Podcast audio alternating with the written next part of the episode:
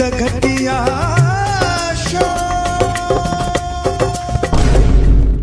यदि आप मनुष्य योनि में जन्म लेने के पश्चात सफलता को चाटे बिना मर जाते हैं तो एक घनघोर पाप है और आपको नरक की प्राप्ति होगी। तो आइए बात करते हैं उस पापी से, सॉरी, बेरोजगार से।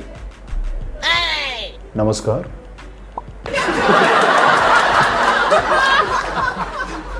नमस्कार!